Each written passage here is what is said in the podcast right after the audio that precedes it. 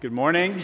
Uh, my name is Jamie Borchick. I'm one of the elders here at Park, do some of the preaching. It's a joy to have you with us this morning.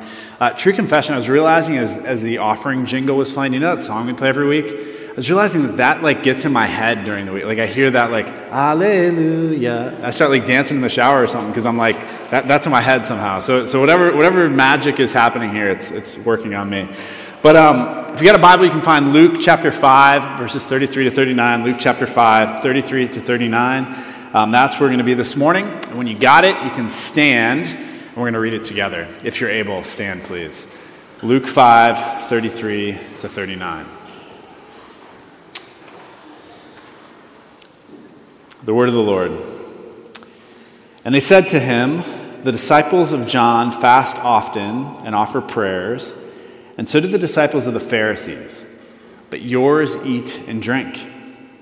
And Jesus said to them, Can you make wedding guests fast while the bridegroom is with them? The days will come when the bridegroom is taken away from them, and then they will fast in those days.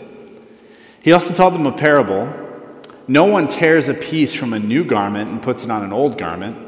If he does, he will tear the new, and the piece from the new will not match the old. And no one puts new wine into old wineskins. If he does, the new wine will burst the skins, and it will be spilled, and the skins will be destroyed. But the new wine must be put into fresh wineskins. And no one, after drinking old wine, desires new, for he says, The old is good. Father, we thank you for your word this morning. We ask that you would speak to us through it. Give us eyes to see and ears to hear. Would you make the words of my mouth, the meditations of my heart pleasing in your sight as I preach this passage to us? God, speak now, we ask in Jesus' name. Amen. You grab a seat. Now, uh, how many of you have ever been to a wedding? Who's ever been to a wedding? Okay. Imagine most of us have had that experience. Well, the year that Kinsey and I got married, we actually went to 14 weddings in that summer. Um, we had three in the same week one time. And, you know, we work with college students on university campuses, so we know a lot of people are getting married. So I think over the course of our de- uh, 12 years of being married, I'm pretty sure we've been to over 50 weddings now. So we do lots of weddings. We know weddings. We, are pros. Um, and what happens at a wedding? Like, what is a wedding for? What is a wedding all about? Well, a wedding is for the joining of a man and a woman into a new kind of relationship. They go from dating or engaged to all of a sudden now they're married.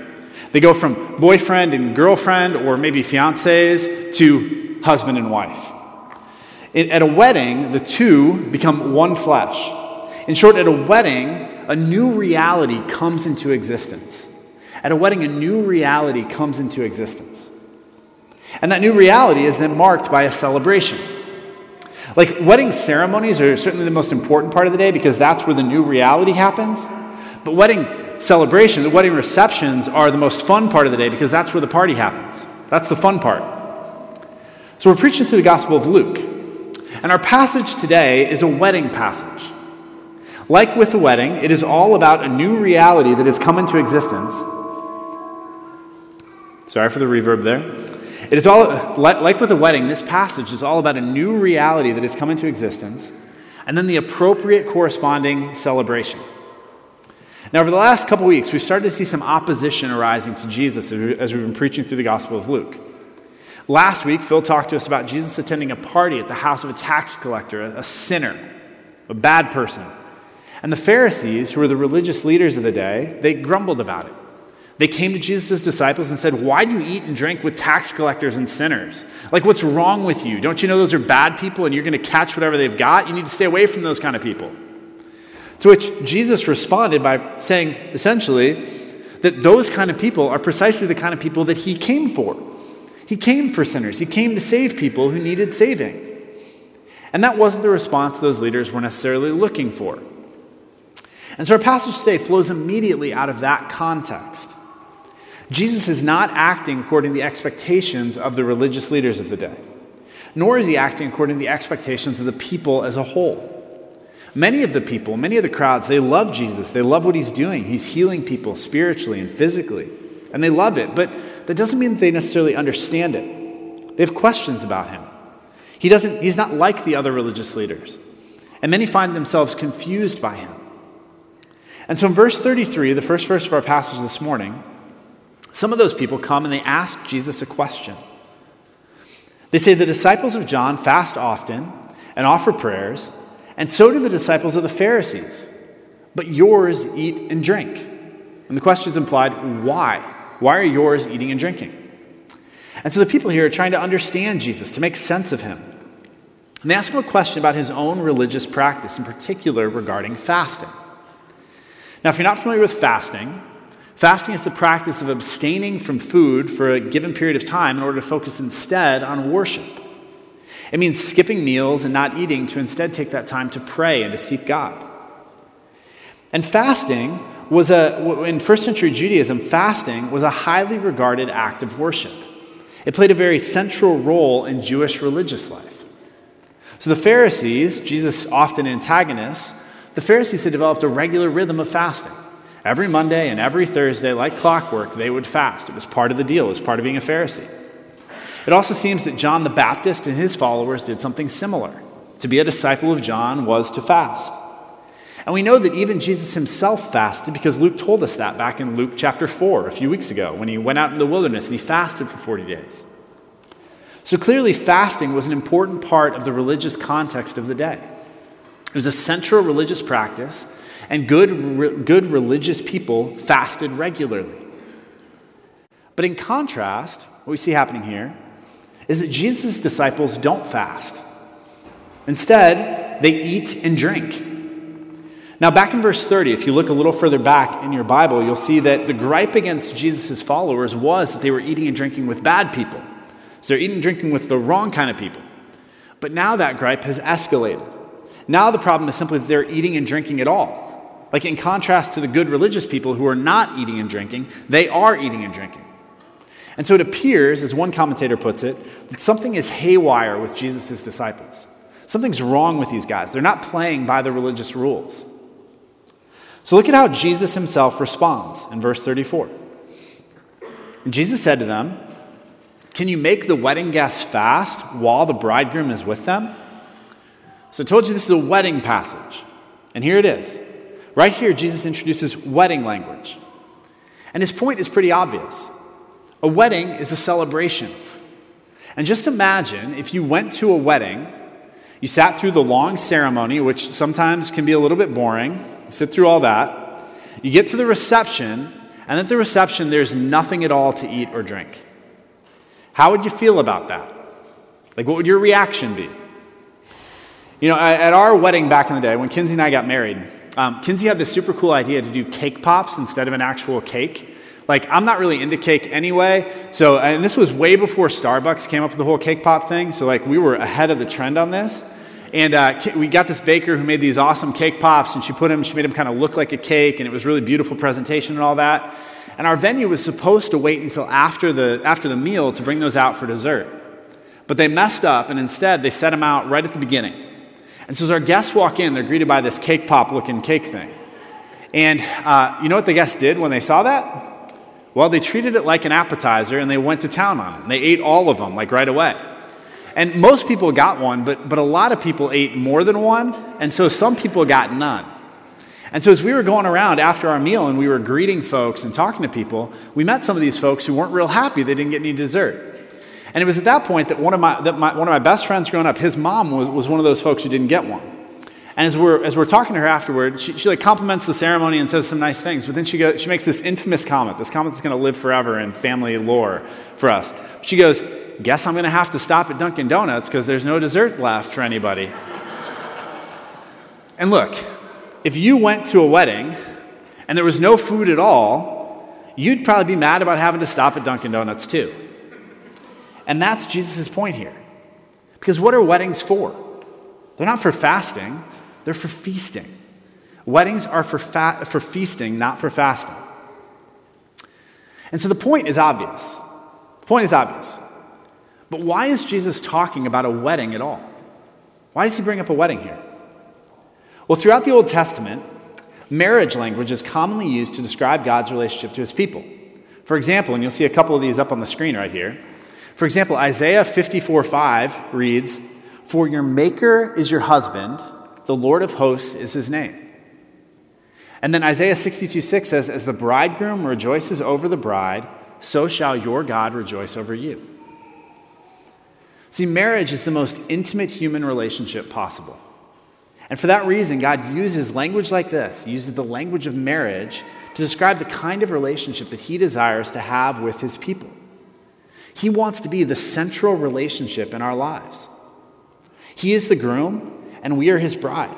And he wants, to know, he wants us to know him the way that a bride knows her groom. That's the point of this marriage language. It's that our relationship with God would be our most intimate and significant relationship. And so in verse 34, when Jesus says the bridegroom is with them, he's drawing on that Old Testament language. And yet he's doing so with an important twist. Because who is Jesus putting in the place of the groom here? Who's the bridegroom? Yeah, it's him. It's Jesus himself. And when he puts himself in the place of the groom, he's doing something astonishing. He's equating himself with the God of the Old Testament scriptures. He's saying that he is the one who has come to bring a new reality into existence. He's the one who's come to offer people a marriage like relationship with God. He's the groom and he's come to marry his people, to create that kind of relationship with us. He's saying that about himself. And that begs the question for you and for me Do you have that kind of relationship with him? Is Jesus the most intimate relationship in your life? Is Jesus the most central relationship in your life? Is Jesus the most meaningful relationship in your life? Do you know him that way? Do you experience that kind of love from him?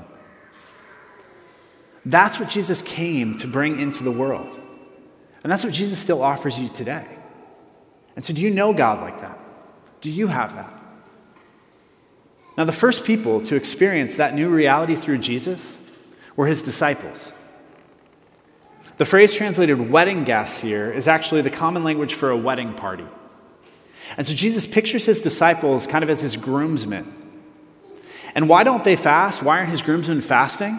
Well, again, it's because they're at a wedding. It's time for feasting, not for fasting. And so that's verse 34. But then Jesus continues in verse 35, and he says, The days will come when the bridegroom is taken away from them, and then in those days they will fast. So Jesus says that the wedding will not last forever. A day is coming, a day is coming when, all, when he will be taken away, when he will be removed from the picture. And what he's alluding to is something that was just over the horizon as he was speaking. Within a few short years from this moment when Jesus is talking, Jesus will quite literally be taken away from his disciples by the Roman authorities. At that moment, he will be nailed to a cross and will be put to death. And then he'll rise from the grave and he'll ascend into heaven. And when that happens, Jesus will no longer physically be with his disciples. And so, as he speaks here in Luke 5, he's the groom with his groomsmen. It's a time of feasting, not fasting. But when he leaves, when he's taken away, then fasting will again be appropriate. And so in verse 34, Jesus made this astounding claim to be God, to want to be the central relationship in our lives. He's the groom. And then here in verse 35, he actually takes that claim, which is rather astonishing in the first place. He actually takes that claim and he's taking it a step farther. What he's doing here, he's saying fasting, which is this central religious practice of the day. Good religious people fasted. But what is Jesus claiming about fasting here in relation to himself? Like, what determines whether or not you ought to fast? What's he saying?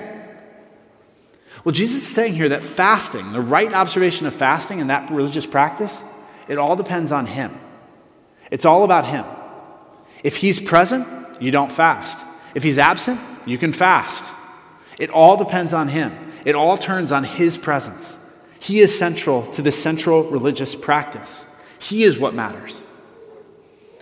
And so in verses 34 and 35, in response to this question about fasting, Jesus doesn't just talk about, about fasting itself. He actually goes way beyond that, and he makes this astounding claim to be God and to be the core, to be the key to a core religious practice of the day. Now, that's a lot. He's making pretty astounding claims there in the first couple verses. And that's a lot for two verses. But Jesus is far from done. In the rest of this text, in verses 36 to 39, Jesus goes on to offer three illustrations. And at first glance, these illustrations might seem to be disconnected from this question about fasting. But in reality, with these illustrations, what Jesus is doing is he's taking what he's just said about fasting in particular, and he's applying it much more broadly to religious practice in general.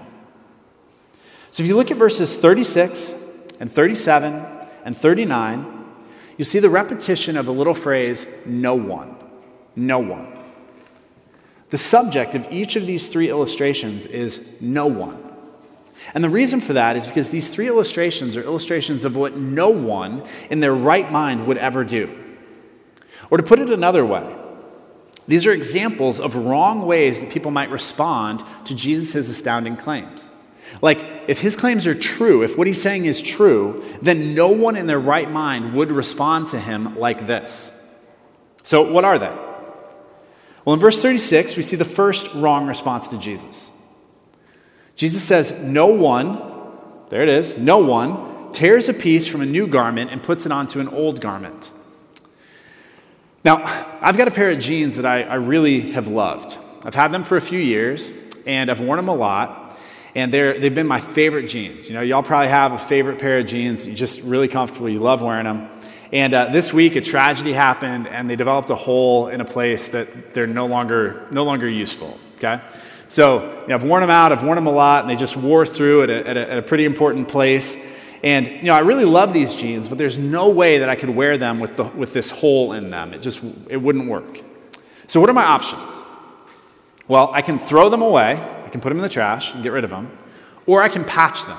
I can get a patch and I can put a patch on them. But there's one thing that I will not be doing, and I'm pretty sure that you would not do if you were in a similar situation. What I will not be doing is I will not be going to the store and buying a new pair of jeans and bringing it home and taking scissors and cutting a piece out of that brand new pair of jeans and patching it onto that old pair of jeans. Right? And why, and why wouldn't I do that? Like, what would be the problem with that? Well, as Jesus says in verse 36, if you do that, you'll tear the new one, you'll ruin the new one, and the piece from the new is not going to match the old anyway. And the end result will be that you'll have a faulty patch and you'll have two ruined pairs of jeans. Now, what's the point? Why is Jesus saying this? Well, his point is that Jesus is a new pair of jeans. He's the new pair of jeans. He's brought something new into the world, a new reality. And what some people want to do with Jesus is rather than receiving the fullness of that new reality, what they want to do is they want to, they want to kind of cut a patch out of him. They want to pick the parts of him that they like from, from him and his teaching, and they want to use those parts as patches onto their old belief system. Like they don't want all of Jesus, they don't want the full deal, they, want, they don't want the whole jeans. They just want to make him a source for useful patches for something old. And what Jesus is saying here is that it doesn't work that way. You can't just pick and choose the parts of the bridegroom that you want. With Jesus, it's all or nothing. You take all of him or you take none of him. You can't just patch from him. Now, the most famous example of this pick and patch approach to Jesus historically uh, actually comes from Thomas Jefferson. You see a picture of his Bible up here on the screen. But Thomas Jefferson, one of America's founding fathers, the writer of the Declaration of Independence, uh, Jefferson had a really profound respect for Jesus. He liked much of Jesus' teaching. But he didn't buy Jesus' claims to deity or his miracles. He didn't buy all the supernatural stuff. And so what Jefferson did is he took a Bible and he took a razor blade and he literally cut out the parts he liked and he patched them together to form what is today known as the Jefferson Bible. This is what he did to it. Now, most of us, we are not grabbing razors and physically cutting parts of the Bible out that we don't like. We're not doing it like that. But many of us do the same thing in practice. We might like what Jesus says, for example, about loving our neighbors, but we tune out what he says about also loving our enemies. Or we're all for his command not to judge others, to be, to be uh, gracious toward others, not judgmental toward others. But we, we we're not so keen about what he says about keeping sex inside of marriage. Or we're great with his teaching on love and forgiveness, but we reject his teaching on wealth and generosity. Right? Like we take the parts that we like and we maybe ignore the parts that we don't. We pick and patch when it comes to Jesus. But Jesus is saying here in this first illustration that, yo, that's a game you can't play. It doesn't work like that. See, Jesus is God, He's the true bridegroom. And to pick and to patch is a totally wrong response to Him. Because when you pick and patch, who takes the place of God? Like when you're doing the Thomas Jefferson thing, who's the one with the authority? Who's the one sitting on the throne? It's not God, it's you. When you do that, you're really cutting God out of the equation altogether. You're taking his place and you're, ta- and you're replacing him with yourself. See, practically speaking, there are ultimately only two positions you can take in regard to Jesus and his word. There's only two options. One is to stand over him and over his word in judgment of it. Using the proverbial razor to kind of pick and patch and do what you want to do and saying, I'm going to believe this and I'm not going to believe that, I'm going to use this and not use that. And you're standing over it and you are the authority. You're in the place of God. The only other approach is to stand under it, to hear and to heed what the word of Jesus says, to listen to him and to take all of him. And the question for you and I today is this it's which position are you in? Which position are you in? Are you picking and patching, or are you putting on the new jeans? The first wrong response is to pick and patch. Now we see the second wrong response in verses 37 and 38. Jesus continues, and no one, again, no one puts new wine into old wineskins. Wineskins in Jesus' day were usually made from the skins of sheep or goats. You should see one up on the screen here. And what would happen is they'd take the body portion of the animal, they'd skin it, they'd remove all the hair, and they'd treat the hide to remove any kind of disease or germ. And then they'd sew it together to create a container for storing wine. And the neck portion of the animal would be, the, would be used for serving. You'd, you'd pour from that portion. And initially, when you'd make a new wineskin, it would be rather elastic. It could stretch and expand as the wine inside of it would ferment, and it could, it could grow with the wine. And, uh, but over time, what would happen is the skin itself would dry out, and it would lose that elasticity. And so, if you were to take an old wineskin, you were to put new wine into it, well, as Jesus says in verse 37, what would happen is the new wine will burst the skins, and it will be spilled, and the skins will be destroyed. So when the new wine ferments inside that brittle old skin, the whole container bursts and, and everything is ruined. And so Jesus says, no one does that. Instead, new wine must be put into fresh wineskins. New wine belongs in fresh wineskins.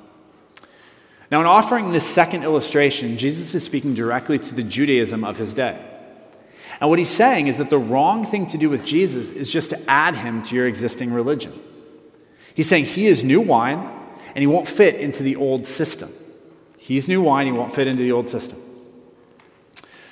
So I'm going to borrow here from the Australian scholar Christopher Watkin, who uh, he talks about kind of two different approaches, two different curves for how we approach religion. And common religious practice in Jesus' day was built on what you might call an N curve. You'll see it right here. An N curve, shaped like the letter N. And the way the N curve works is you perform in order to earn a prize from God. You perform, you get a prize. You keep God's laws, and God blesses you in return. You keep the rules, and God gives you a reward. So, for the Pharisees, living on the N curve, why did they fast?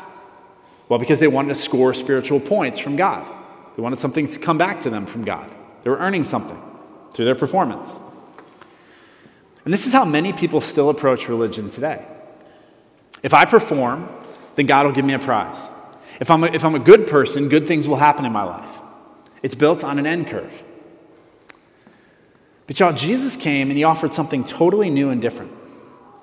He came and he offered a relationship with God that is not based on performance, but rather is based on grace, on the undeserved gift of grace. See, the religion of Jesus, the gospel, is not built on an N curve, rather, it is built on a U curve. It's built on a U curve.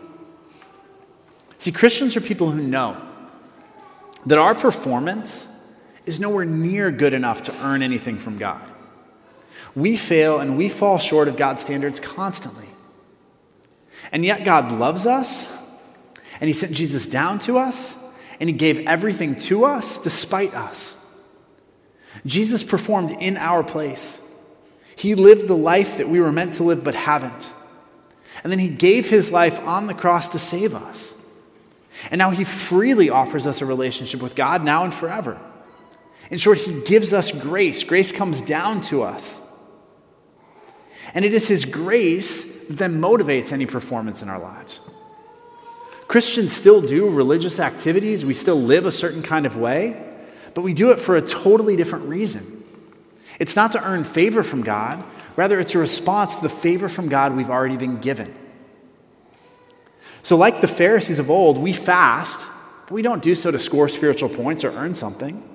Rather, and we'll get more on this in a little bit here, but rather, we fast in order to feast on the grace that God has already given us in Christ.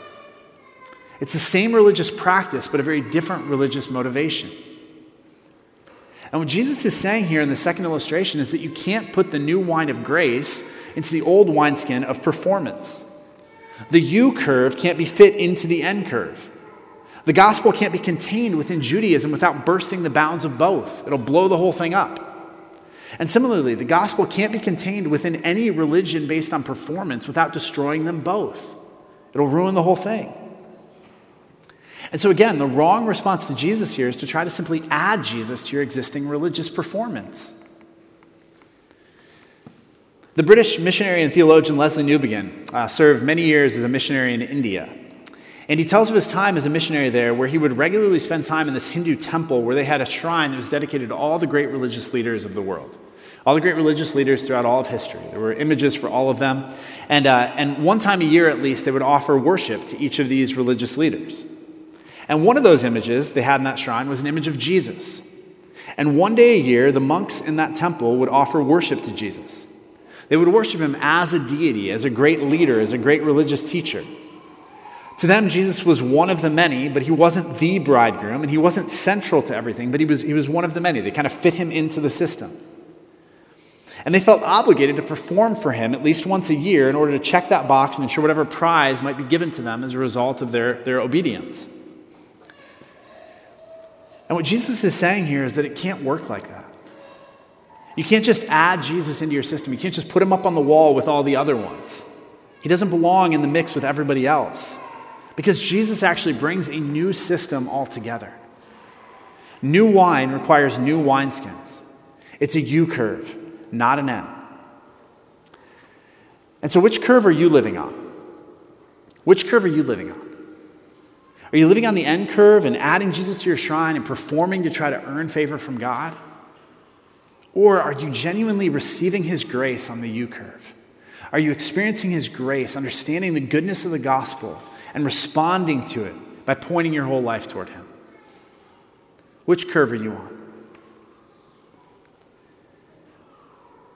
Now, finally, we see the third wrong response in verse 39. Jesus says, No one, no one, after drinking old wine, desires new, for he says the old is good. Now, I took some time this week to do a little research on wine. I'm not, a, I'm not a wine connoisseur, I'm not an expert on this. And I had this conception that old wine was always better than new wine. Just seemed like that would be the case. You hear about expensive bottles of old wine and just assume that would be the case. And so I want to do some fact checking. What I found this week actually surprised me. The truth is that most wines, most wines are actually made to be enjoyed right away. Most wines are actually enjoyed, made to be enjoyed right away. Wine is actually like most things in life. And as most things get older, and remember as I say this, I'm talking about things, not people, but as most things get older, do you know what happens to them? They become junk. they become junk. Like there are some exceptions. Maybe you've got like an old camera, an antique camera, a piece of furniture, a baseball card that's worth a fortune now um, because, it, because it's old. But, but most old cameras and most old furniture and most old baseball cards should probably just be thrown onto a trash heap somewhere. And most wines are like that, with few exceptions. So old wine is not necessarily better than new wine. But here's the thing if you have the belief that old wine is better than new wine, and someone offers you some new wine, what are you going to do with that new wine? You're not even going to try it. You're not even going to give it a shot. And that's the scenario here. Jesus pictures someone drinking old wine and being perfectly content with it. Things are good for me. I like this wine. It tastes good. I, li- I like it. I'm, I'm happy with this. And that individual doesn't even consider trying the new wine. He doesn't even know if it would be better because he won't even give it a shot. He won't even give it a taste. He simply says, Yeah, this is good enough for me. Good enough. Good enough. And that's how some people respond to Jesus with outright rejection. They won't even give him a shot. They're perfectly content with their old religious practice, with their old ways of doing things, with the N curve that they've been living on. Yeah, this works for me. It seems to be fine. I'm content over here. I like this. So they won't even give Jesus a try. But here's the thing in the history of the world, there has never been another person like Jesus. Jesus made these astounding claims to be God, to be the creator and savior of the world, to be the very center of right religious practice. His closest friends who lived with him for three years, like imagine your roommate saying this about you, you know, like, but his closest friends who lived with him for three years said he never did any one single thing wrong. He lived a perfect life. Like, that's astounding. His teaching has shaped Western culture for 2,000 years. Almost everything that we believe about what is right and wrong, good and bad, flows from the teaching of Jesus. shaped Western culture. His followers said that they saw him die and then rise from the grave and then ascend into heaven. And today, as we speak, there are millions, hundreds and hundreds of millions of people around the world who are giving worship to Jesus, who are, who are centering their lives around him. Jesus' life is the singularly most influential life in the history of the world, with no one even close. And for that reason, the one thing you can't do with Jesus is simply ignore him. You can't say, yeah, the old way is better. I'm not even going to try that. Like if you're if you're not a Christian here today, or if you are a Christian, you've got friends who don't believe in Jesus. The one thing you or they need to do is at least give Jesus some serious consideration. At least check him out. There's way too much on the line not to at least give him a thought. See, if this whole Christianity, thing, if the whole Jesus thing, if Jesus is a sham, then you can cross Christianity off your list. You can just throw it away. If Jesus isn't who he claimed to be, you can throw Christianity on the trash heap with all your old baseball cards. Pitch him out. But if Jesus is who he claimed to be, then there are massive implications for your life and for the whole world. And you, the least you can do, is at least give the new wine a taste. For anyone who doesn't yet believe the Christian faith, the place to start is with Jesus. Give him a taste, check him out, ask if he might be for real. And so these three illustrations tell us that some people take bits and pieces of Jesus, use them as patches. Some people try to add Jesus to their existing beliefs, and still others outright reject him. But what about you? What about you? What do you do with Jesus? What do you do with Jesus? Now, I want you to imagine yourself for a moment as the bride or the groom standing at the altar during a wedding ceremony. The officiant asks you some questions about your commitment to this relationship. And as you stand there, what are your options? Well, you can either walk away from the altar and walk away from the relationship. Might be difficult at that particular moment, but that, that's, that's one option. Or you can say, I do, and in doing so, you can commit your whole self for the whole of your life to this particular person in this particular relationship. And do you know what Jesus is asking you to do today?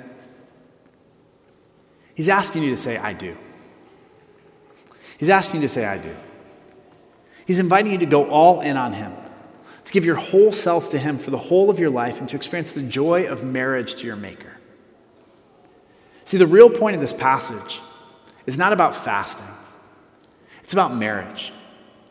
And the challenge to you today is to say, I do to Jesus, to go all in on Jesus, to stand under his word, to put on the new jeans, to get off the N curve and to live on the U curve, and to drink deeply of the new wine, to take all of Jesus. That's the offer today. Say yes to him. Now, this whole section began with a question about fasting. And I want to finish this morning by briefly returning to that question. In light of Jesus being the true bridegroom, where then does fasting fit? Well, in verse 35, Jesus says, Then they will fast in those days. And, church family, do you know when those days are? Those days are right now. We are living in those days. Jesus' disciples did not fast while he was with them, but now he is not with us. And so, in these days, which are those days, we do fast. As we await the return of the true bridegroom, we fast and we pray and eagerly anticipate the day when we will be with him again forever. See, someday our groom will return. Our eternal marriage will be finalized. We will be with him, feasting forever with him. But right now, we are not physically with him, and yet he remains the ultimate feast. We do not live on the N curve where fasting is a means to earning favor from God. Nowhere in Paul's 13 New Testament letters does he command Christians to fast.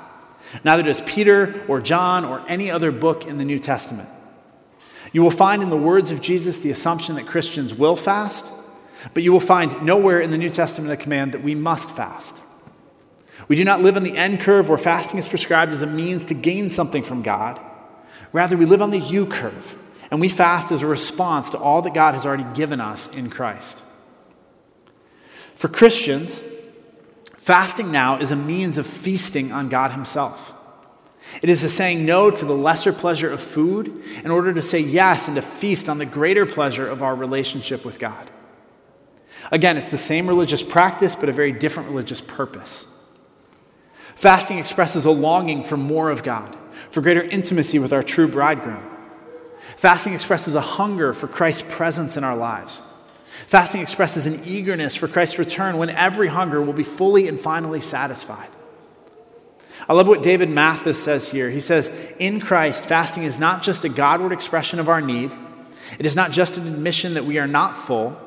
Fasting is a statement in the very midst of our need that we are not empty. We are not empty.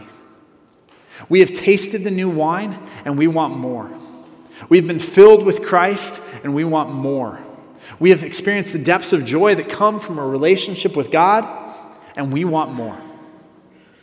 And so, because we want more, the elders here at Park would like to invite you to join us in feasting on Christ in the coming weeks. We're fast approaching the start of Advent. And the word Advent means coming or arrival.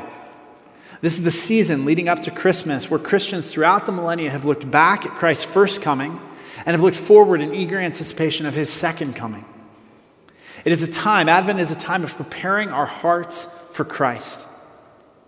And Advent also happens to be a season that tends to be marked by a whole lot of rather frantic preparation for the more material side of Christmas. Lots of shopping and parties and travel and all that. And in the midst of all that preparation, it can be easy to miss the whole purpose of Advent the preparation of our hearts for the coming of the true bridegroom. And so, this Advent, we're going to do something a little bit different. We want to invite you to join us in a weekly fast leading up to Christmas. Every Wednesday, beginning November 29th, we're going to give you Thanksgiving week off. But every Wednesday, beginning November 29th and going through December 20th, every Wednesday in Advent for those four weeks, we as elders will be fasting from food in order to feast on Christ and to prepare our hearts for his coming.